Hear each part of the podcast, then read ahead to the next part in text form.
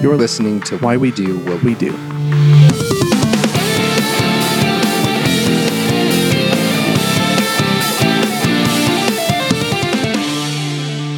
All right, welcome to Why We Do What We Do. This is your host, Abraham. And this is Shane. And so today we are going to talk about something that I'm thinking a lot of people are interested in, possibly have a very specific interest in. Let's start with a quick story in some criminal profiling. And this is in the 1950s in New York City. There was this person who was planting bombs.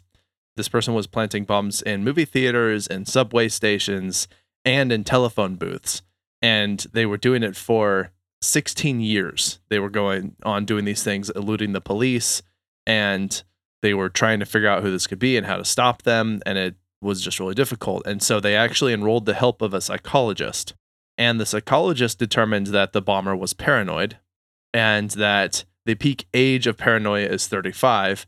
And so because the bombing began at that peak age of paranoia, the psychologist determined that the bomber was in his early 50s, 35 plus 16 years, early 50s, right? Yeah. As it turns out, he was exactly correct. And they were able to apprehend their suspect, George Metesky, and he quickly confessed to his crimes.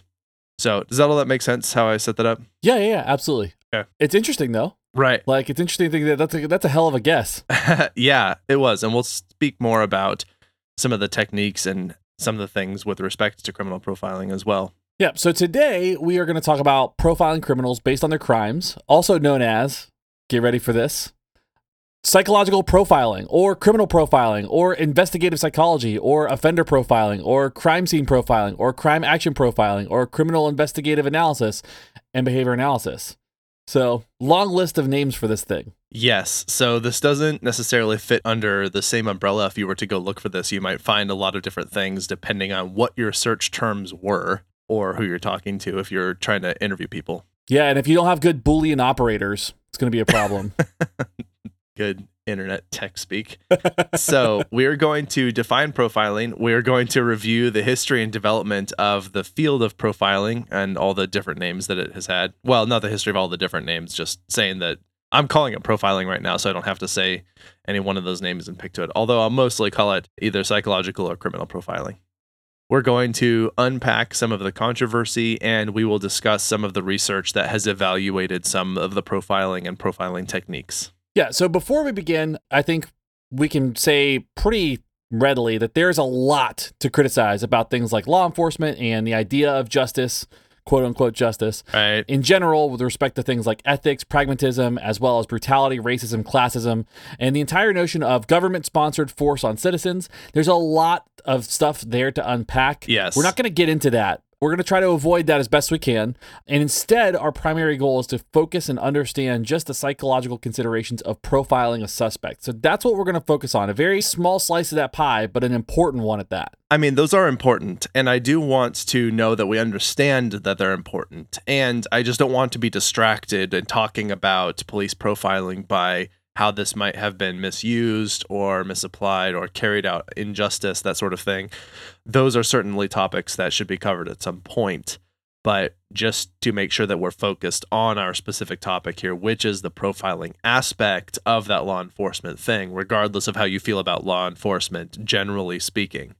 And I also want to offer up a quick public service announcement that we are going to be discussing a few details of cases, just a few, in which there's a mild amount of details with respect to violence done to people. And there's some description of some of the gore that was involved in that. So this might not be suitable for all audiences if that's something that you're uncomfortable with listening to. There's not a lot of it, but it did come up and it felt like it was important in talking about the details of that case. So I didn't want to just omit it. So just as a warning that that is coming up. Yep. And so I think with that, it's probably good to get into the history of all this, right? We could probably start in that realm of this particular topic. Let's do it. All right, so for a substantial portion of history in law enforcement, there have been some attempts to ID whodunit, which is also my favorite detective term. Yeah, right. Besides calling somebody a gumshoe, like ah, whodunit, you know. So mostly by relying on confessions, witness testimony, considering access, motive, and more recently forensic evidence such as DNA, fingerprints, and surveillance. So there's a lot of stuff that goes into just understanding how people and how criminals get caught. Yeah, and- some of the techniques for solving crime, especially a long time ago, were very archaic and highly prone to mistakes. Often more mistakes than not mistakes because they were based on really generic assumptions about things and a lot of bigotry and lack of concern for the well-being of lower classes and that sort of thing. Just even with that too, like some of the techniques that we talk about in the false confessions episode Right. kind of tells you how people would even coerce and stuff. So, but we're not here to talk about that. Well, It actually just reminded me of Kinda. that skit in Monty Python and the Holy Grail where they're accusing that woman of being a witch. And he's saying, How do we know she's a witch? And they're doing the whole thing of, uh, She turned me into a newt. well, but it got better. I got, I got better. Um, but specifically the part where he's like, so if witches burn, then that must mean that they're made of wood. And the other thing that we know is that wood floats. So if the witch floats, then she's also made of wood, which means she's a witch. So let's compare her to the weight of a duck, which also floats. and so if she weighs about the same as a duck, then she must be a witch. And that's the way they, they carry out their forensic investigation. And that, although I think that that's off uh, a little hyperbolic, I also think it probably wasn't terribly far off from some of the nonsense that people did in their criminal investigations a long time ago. I think all you got to do is just look at the Salem witch trials and see how absurd all that was. Yeah, right? exactly. So, either way, regardless of what technique is being used, all approaches to criminal investigations have essentially had a goal first, to find a suspect of any kind, and second, to try and narrow down the pool of possible perpetrators to the correct person. So, they're trying to, to kind of cast a wide net and then find the right person in that. And now finding the definition of a profile by itself was fairly difficult. I kind of had to synthesize this down from how a lot of the different sources talked about this, but essentially, a profile is a description of potentially identifying characteristics of a person who has committed some crime. And the purpose of that profile is to eliminate non suspects as well as to highlight possible perpetrators by, again, specifying what those characteristics might be. So we'll talk more about what those characteristics are as we move into this. Yeah, so within a profile that might be constructed, it could include things like demographic characteristics such as age, race, gender, and even body type. It can include things like habits, such as whether the person has friends, the kinds of movies they like, body modification, or how they dress. It might include predictions regarding what they will do next or how they will react to being caught. And of course, there may be an estimation of the perpetrator's personality, motivations. Of course, these are all just suppositions based on whatever information they have at that moment. Now, my favorite part of this is looking at body modification, like looking at that piece. Both of us have tattoos. Right. So there was a period of time where we probably would have been profiled because of that. Yeah, exactly. And so I'm actually thinking of the movie Red Dragon, where he's talking to Hannibal Lecter and he said, Look for extensive tattooing. And essentially, he's helping the detective construct a profile where he's coming up with these things because of what has happened at the scene, some of the details of the crime scenes, and suggesting that that means that he probably has tattooing. And there's definitely a hardcore stereotype about people with some amounts of body modification. In fact, I met someone when I was in college who was afraid of me at first because she said that she thought that only criminals and people who were like violent had tattoos because of what she'd seen in the movies and stuff. Wow. And she was from another country, so she had, I think, a little bit more restricted of access to those people. But she was surprised that I was not mean or violent, even though I had tattoos. As a matter of fact, you are the opposite of that. Yes, I try not to be mean. Yeah. and I'm definitely not violent. Yeah. All right, so going back into talking about the development of this, many sources point to the 1888 investigation of Jack the Ripper in London as the first instance of psychology applied to solving a crime.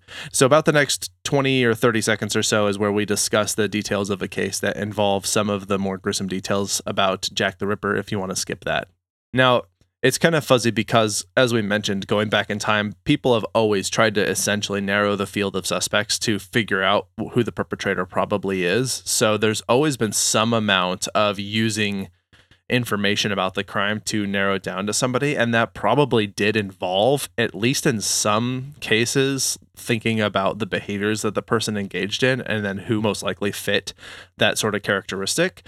However, this is the one where it's the first, maybe documented or at least proposed as the first instance. And so Jack the Ripper was the title given to the presumed individual behind a series of attacks on women that included a lot of mutilation of the person. And the killer would often, or usually, or maybe even always, cut their throat and would mutilate their corpses by removing some of the organs from their body, which often included things like their uterus. At this time, when this was going on, these were pretty horrific acts. But because of the nature of the crime, police believed that the suspect was a surgeon, specifically because of the removal of the organs. Now, psychologists George Phillips and Thomas Bond, which are also very English names. I think we've had a discussion about English names. Yeah. And that's a very those are very English names. They suspected that the suspect was actually not a surgeon specifically due to the sloppy nature of the cuts because they weren't as precise as what you would see out of an actual surgeon's hand. And of course, anybody familiar with this case knows that no suspect was ever conclusively identified, although lots of people have speculated who it might be. So another common example is in the 1950s case of the Mad Bomber that we alluded to in the beginning of this episode. Now, the suspect had planted more than 30 bombs and injured, although miraculously didn't actually kill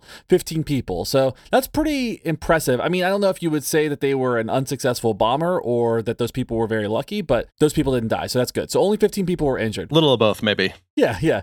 So he left little to no evidence, or at least that could be detected at the time, you know, with the technology that was available, and had authorities frustrated and desperate for what was about 15 years. Right. And so they called in that psychologist we mentioned earlier. His name was Dr. James Brussel.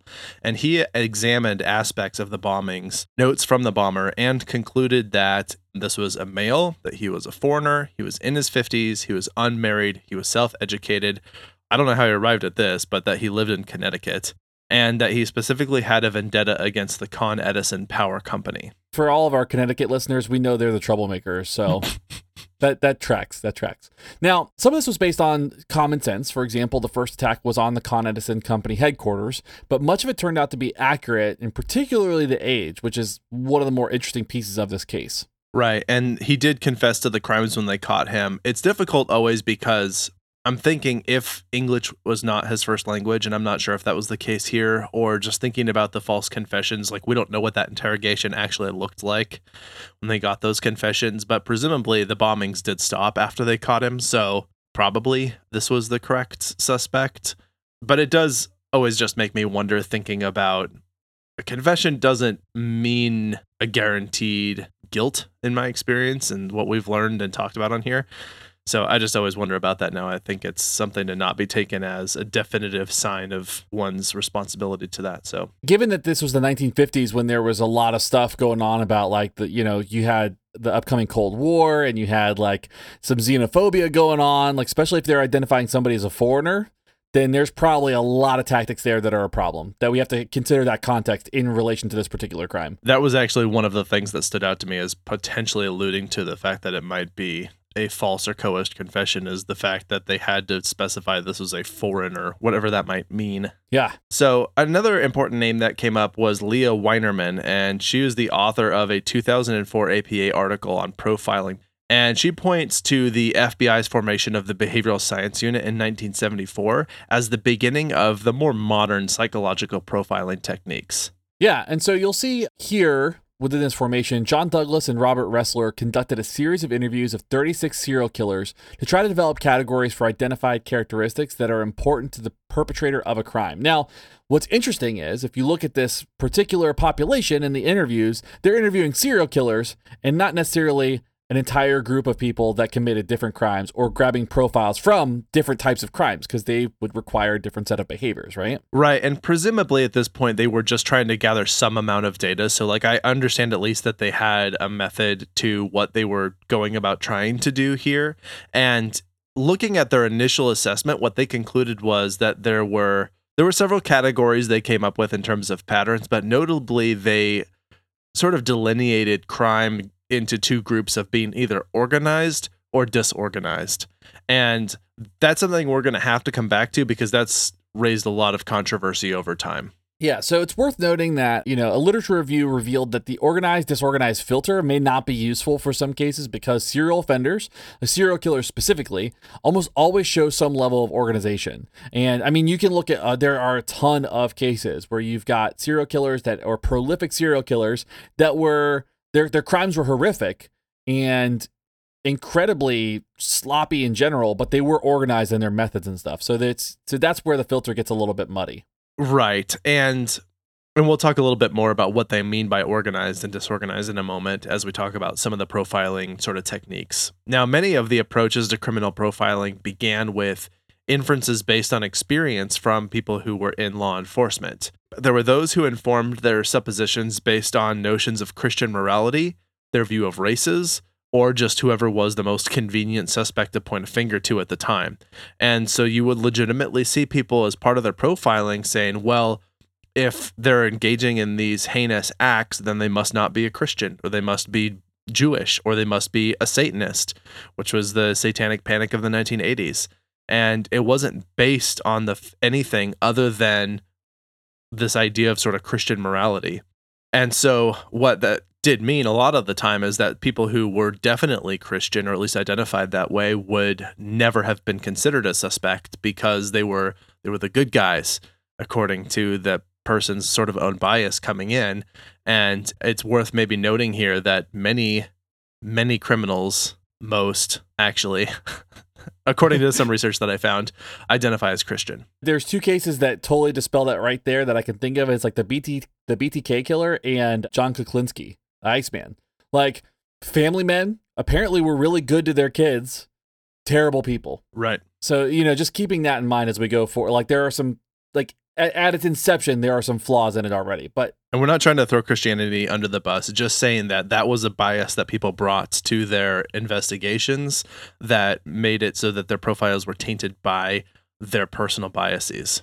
Right. Because of that bias, they may have ruled out somebody that was the actual perpetrator. Right, exactly. So, the APA and Psychology Today writer Dr. Scott A. Bonn described criminal profiling as a combination of psychology and forensic science, and that it is as much a science as it is an art, which, as somebody working in a human field, that is an interesting way to look at it, but also I think is a fairly important to conceptualize this. I mean, you have to like know about timing. You have to know when to intervene. You have to have these skills. I mean, it's all skills and behavior, but you have to know when to say something to somebody. You have to like it there are so many things that go into it. I mean, calling it an art is a little bit of a stretch, but I get the sentiment there. Right. I think the the message that he was trying to make is essentially that there's so much subtlety in how you make those intuitions and that those have to come from a careful I mean, there is a, a level of intuition, but uh, largely coming from a, a carefully constructed history of practice and expertise and feedback and being willing to hone your skill by acknowledging when you're wrong and correcting that moving forward.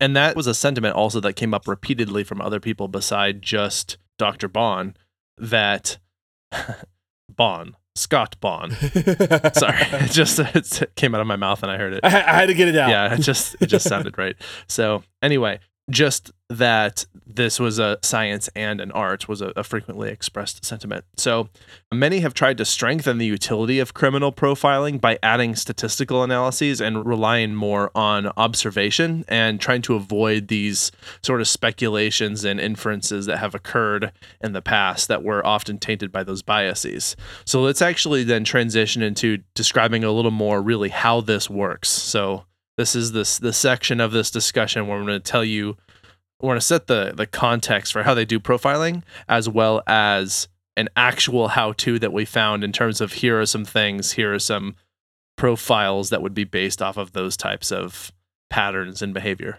yeah, so a name that frequently came up was George McCrary, a retired FBI agent, who spoke about the assumption of profiling that, quote, behavior reflects personality. Now, I don't really get this statement. No. You know, first of all, personality is basically a pattern of behaviors or actions common to an individual. So we can rephrase that sentence to mean that the assumption is that, quote, behavior reflects behavior, uh, which is circular nonsense. It doesn't make any sense. Right. Right. That doesn't, that's, it's a snake eating its own tail right there.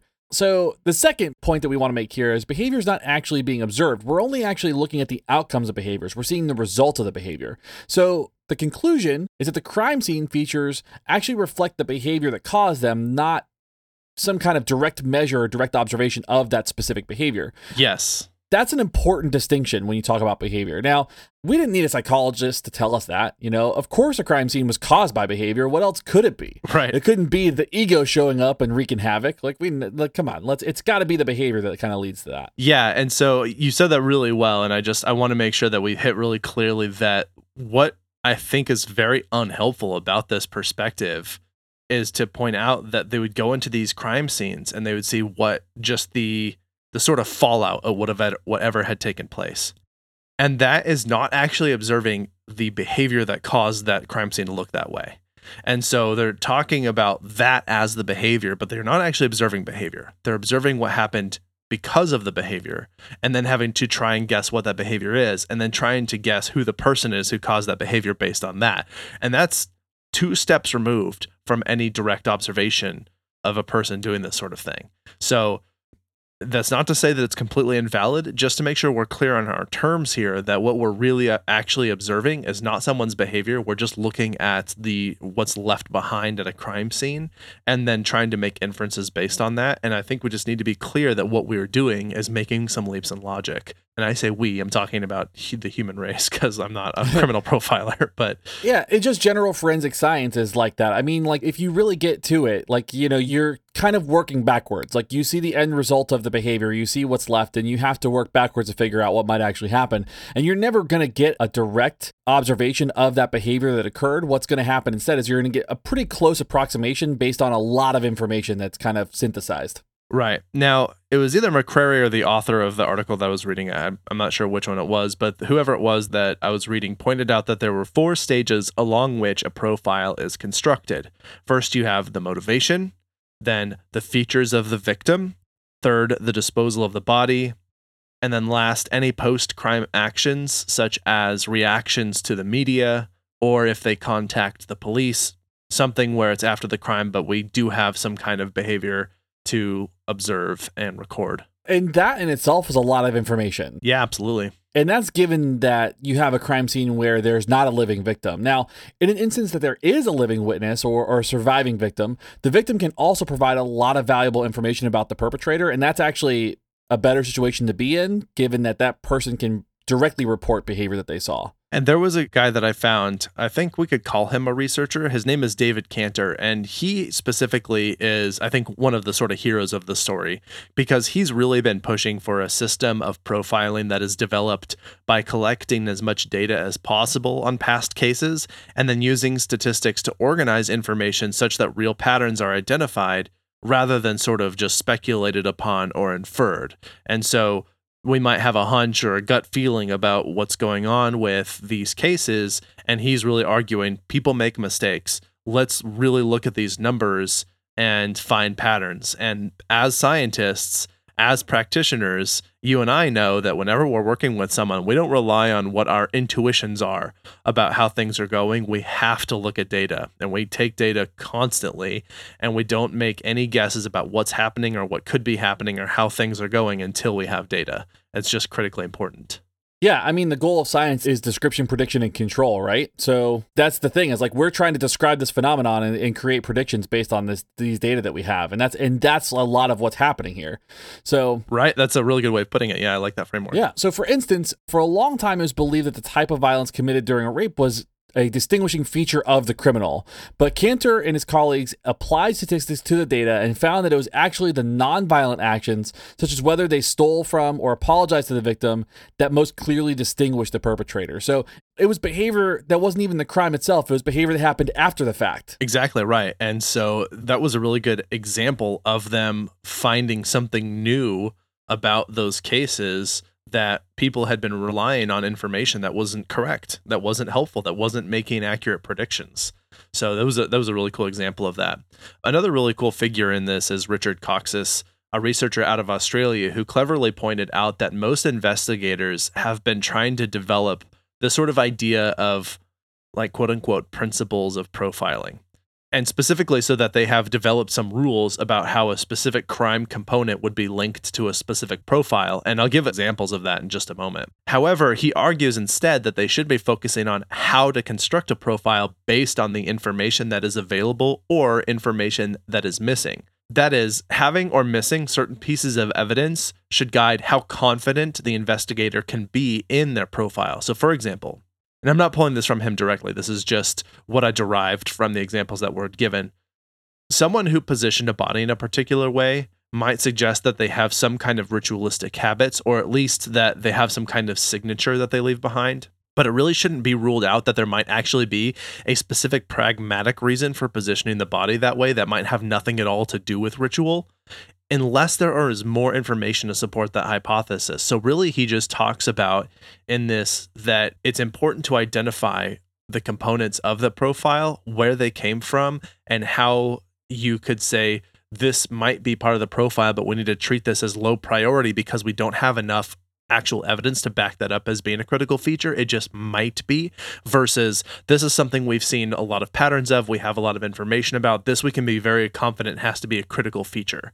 And so, almost being able to more clearly identify how to include and what to include in that profile based on how confident you are and whether or not it might end up eventually being a red herring because it's it's a distraction. It's not actually a relevant feature. I think that lends itself to the discussion that more data is better. Like if we can gather more information that's the best possible outcome that we can have in the event that some horrific crime occurs. Absolutely. Now, if there are multiple crimes, like, you know, they believe that the same person is responsible for those crimes or, or something along those lines, then they can actually take a look at those commonalities in those crimes and actually get a better idea of potential patterns. It's much harder to do this kind of analysis on a single crime because it could be a one off, it could be a, a very particular circumstance, but like when you can you can start deriving patterns when you see multiple cases that are similar in nature. Right. So let's actually go ahead and jump into how to construct a profile. Yeah. And it's nearly impossible to have a very straightforward checklist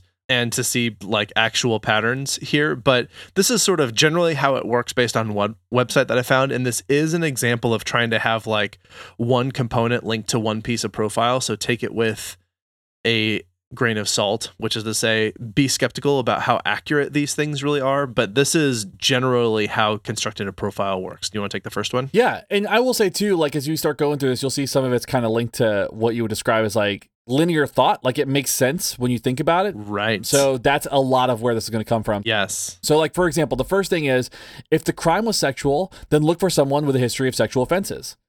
That from a common sense standpoint makes perfect sense. Fairly straightforward, absolutely.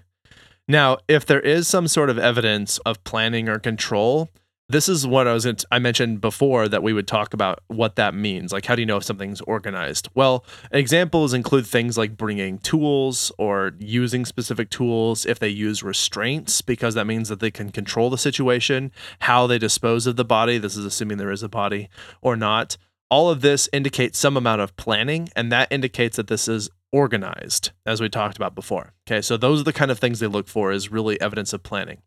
Now, if they do see something as being organized, then what the sort of stereotypical profile that has been constructed in the past, they tend to look for individuals who are in a relationship, who are somewhat well educated, and who are employed, are sort of the three things for setting up who this person might be.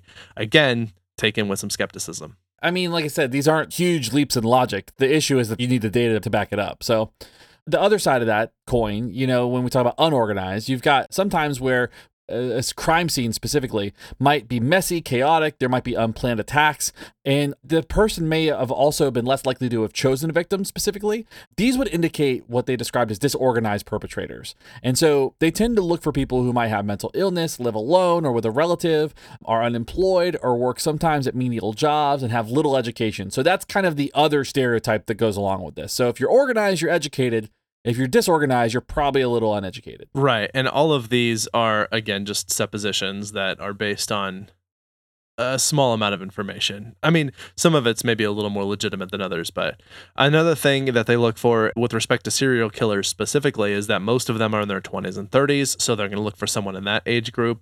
Most of them are male, and they also tend to kill people only of the race to which they belong. Huh. Just as speaking to what generally has been the case. You can see, like, again, like a lot of times what will happen within these profiles is like there's kind of some, with a little bit of information, there's like a larger generalization. And so you still need more information to synthesize, right? So, yes, very much so. So, as we go through, another one is that most commit their crimes relatively close to where they live, which logistically makes sense. If I don't, I don't want to have to travel too far to commit a crime and then fly back home, you know, that's kind of wild. If you did too, like it would put you in a very specific location where you had no other reason potentially to be. So it's sort of like if you're going out of your way to do this, and like where whenever you're in a city other than the city you live in, there just happens to be a murder that has this very specific pattern, that would start to look very suspicious. Yeah. So, I mean, this isn't a guide to how to become a serial killer, just so everybody has that. Like, Yeah, thanks for saying that. We're not advocating that you do any of these things.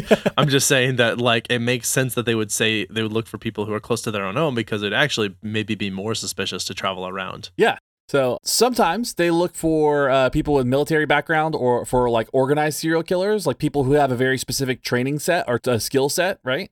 So, like, especially for those people who have like, you know, that, that the patterns are clear, they're prepared, like, you know, maybe there's certain patterns within the crime scene that could relate to a particular type of training. Liam Neeson skills. So taken. when the crime is really over the top, they tend to look for someone who's close to the victim, such as a partner or relative or even friend potentially. And what I mean by over the top is like someone who is there just to like burglarize somebody and then someone happens to be home and they weren't expecting it. They may like try and subdue them by stabbing them or shooting them once. And over the top is they like stabbed him like 37 times or emptied their gun twice, you know, it's just Yeah. super overkill. They tend to look for if that was the case, then probably there was some kind of emotional reaction. And if there was an emotional reaction, then they probably knew the person. And so they'd look for someone who is close to them in some way. Yeah. I mean, that's where you'll hear a lot of like crimes of passion gets profiled that way. Yes. So non serial offenders tend to steal things of value, whereas serial offenders tend to take things of emotional but not monetary significance. So that makes sense. A non serial offender might take something like they may rob somebody, like grab some money off of them, but like a serial offender may take like a like a memento or like a trophy. Right. Yes, exactly right. Okay, so now there's this thing that many people have likely heard called an MO. And then that's actually contrasted here with the idea of a signature. And that's one of the, I got this from a source that I've linked in the show notes. But the MO, which stands, of course, for modus operandi, is the style in which the crime was committed. And so that includes essentially how it was done, what weapons were used, where or when, or to whom the crime was committed, and things like that. So they're really just looking for the specific details that are necessary for the completion of whatever the crime is. And the MOs actually can and often do change and if you have a serial offender become increasingly sophisticated as the person gets more practice with committing their crimes. So the very specific style might help you lead towards someone, but they also might change a little bit as the the person goes on. And so, in contrast, you have a signature, and that's distinguished from an MO as something that never changes and has nothing to do with the act of the crime or getting away with it. So, this will include things like posing the body or leaving something behind the scene. You know, when you go into like the Zodiac killer, like one of the, his signatures was always writing a letter, or like, you know, like kind of taunting the police. That was a signature of their crime. So, when you talk about signatures, they are something that just never changes in relation to that crime. The wet bandits from Home Alone. I believe you mean the sticky bandits. The sticky bandits, yeah, that's fair. they, cha- yeah, they changed. Well, that's they changed their signature. Yeah. Okay. All right. So the last section here is ju- just to talk about a little of the research and controversy around this. So I actually want to start by saying when we started research for this, the approach that we were taking was really to debunk it as a myth, as criminal profiling, because there was so, I knew going into this how much controversy there was. However, I feel like we were really pleased and lucky to find some amount of coherent research that has been brought to profiling. And there is, of course, plenty to be skeptical about. And we're going to talk about a lot of that now. But a lot of this is actually based on sound scientific approaches and this use of data. So there are these people that have been working since the 80s and 90s that really pushed for an agenda of using science and data to gather information and look for actual patterns that are not just based on speculation, have been doing a really good job.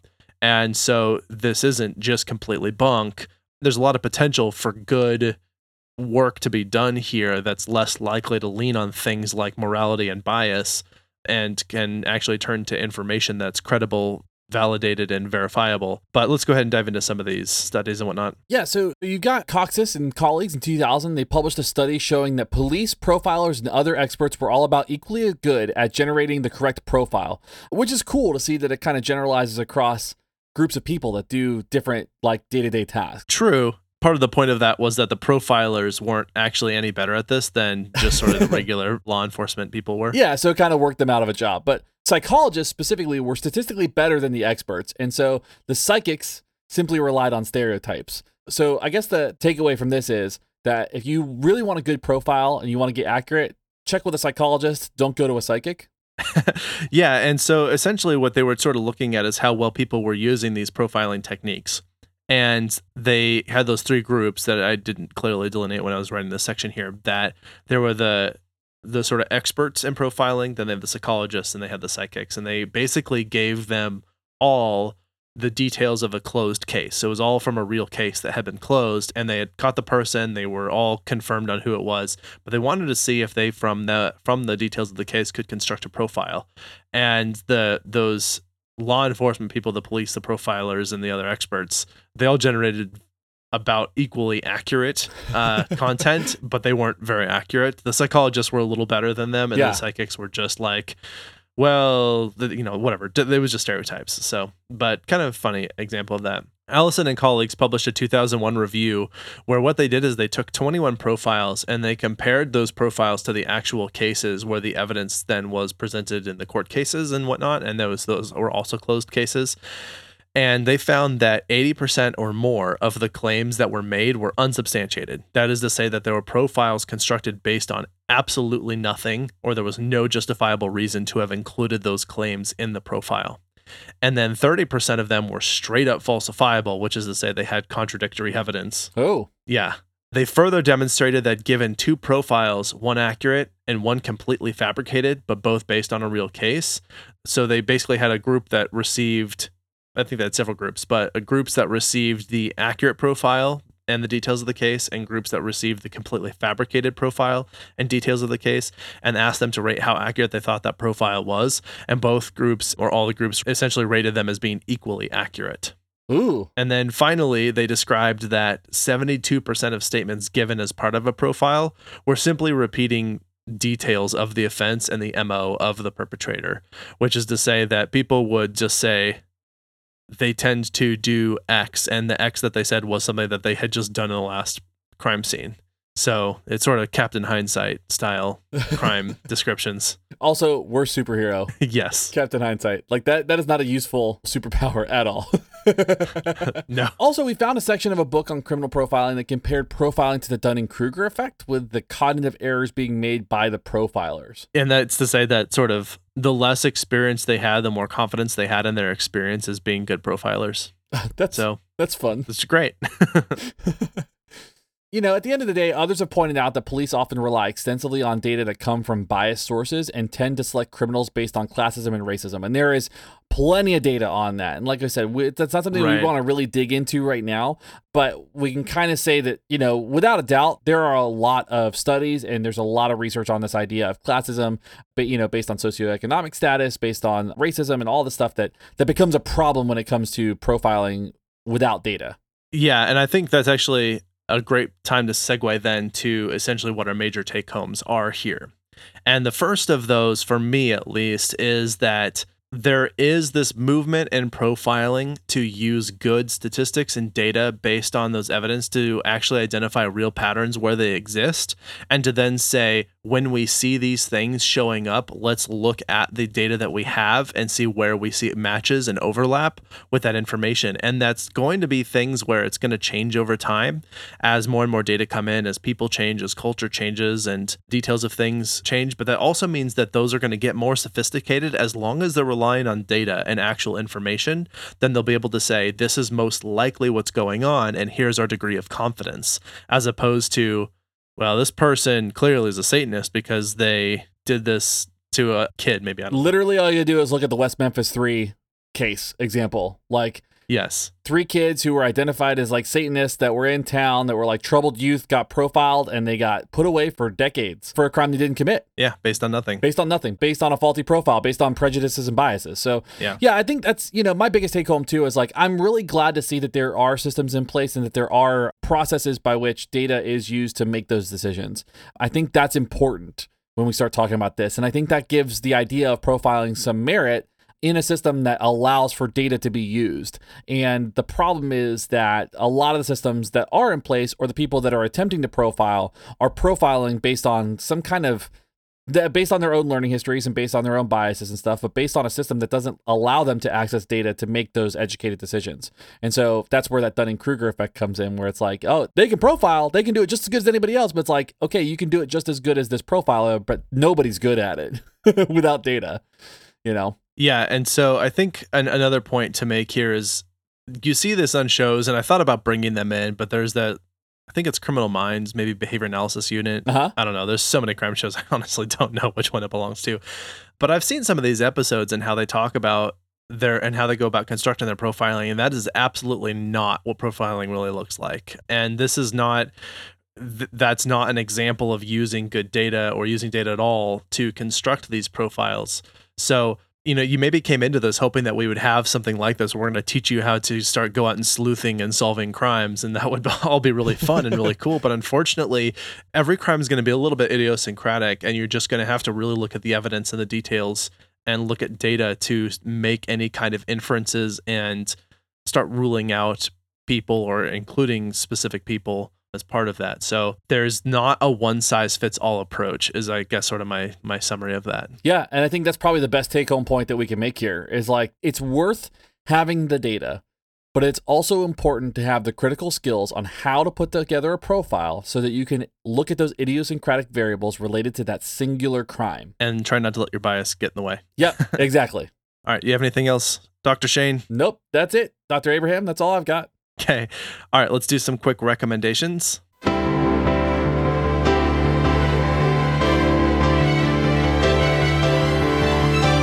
Recommendations.